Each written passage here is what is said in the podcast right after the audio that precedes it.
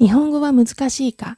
私はよく日本人から日本語は最も覚えるのが難しい言葉ではないかと聞かれる。そんなことはないと答えるとみんながっかりする。しかしどんな言語でもそれぞれ固有の難しさがあるもので、十分にそれに身をさらせばあらゆる困難は克服され得る。習得できない言語などない。その確かな証拠は、英語を教えに日本に来る若い英語教師の一団について言えることで、日本社会に溶け込みたいと思う人間にとって日本語は大きな問題とはならない。これら外国人の多くは日本語を上手に話せるようになる。日本の若者たちは大概開放的で社交的なので、英語を習おうとしている生徒より日本で暮らすこれらの外国人教師の方がより大きな利益を得ることになるのではないかと私はよく思う。日本語を覚えるのに大きな障害となるのは漢字である。読むということをしなくとも上手に話せるようになる外国語の学習者はたくさんいる。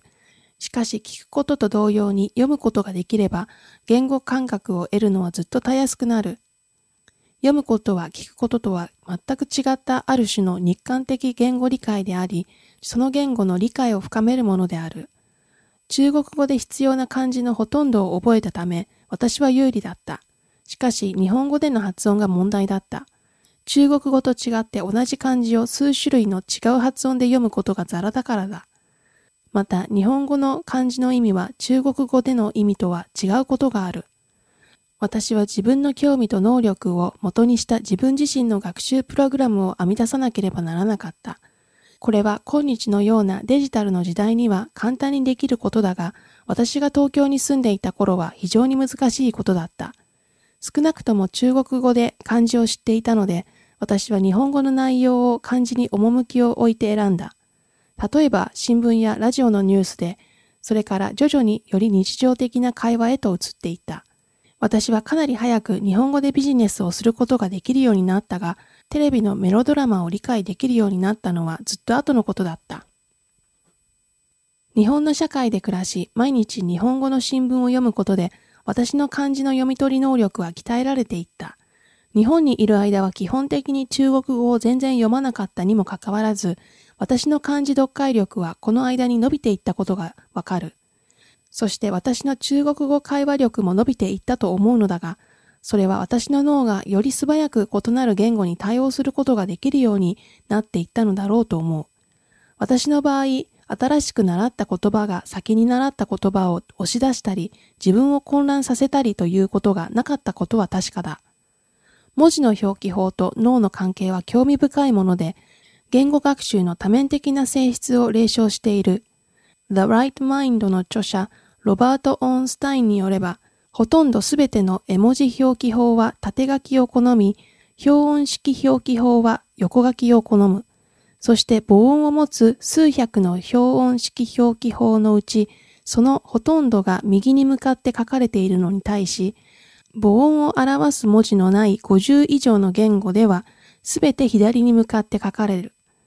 これは表記法と方向の関係にはちゃんと理由があるということを強く示唆するものである。そして最もありそうな理由は、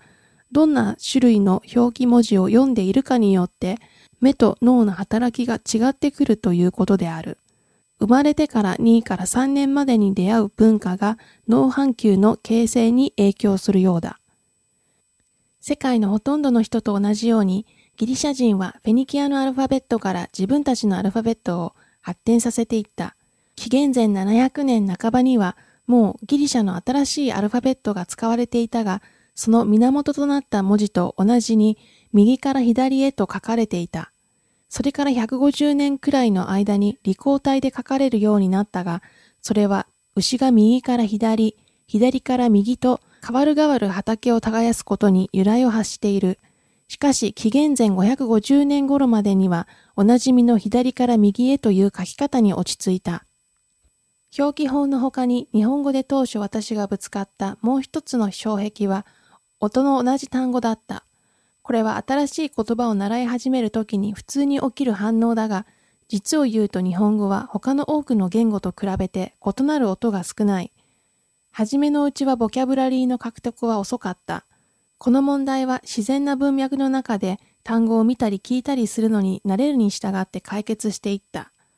外国語の習い始めに困難に出会うと気がくじけてしまいがちだ。けれどもたゆみなくその言葉に身をさらし、心を開くことで、徐々にそういった問題は乗り越えることができる。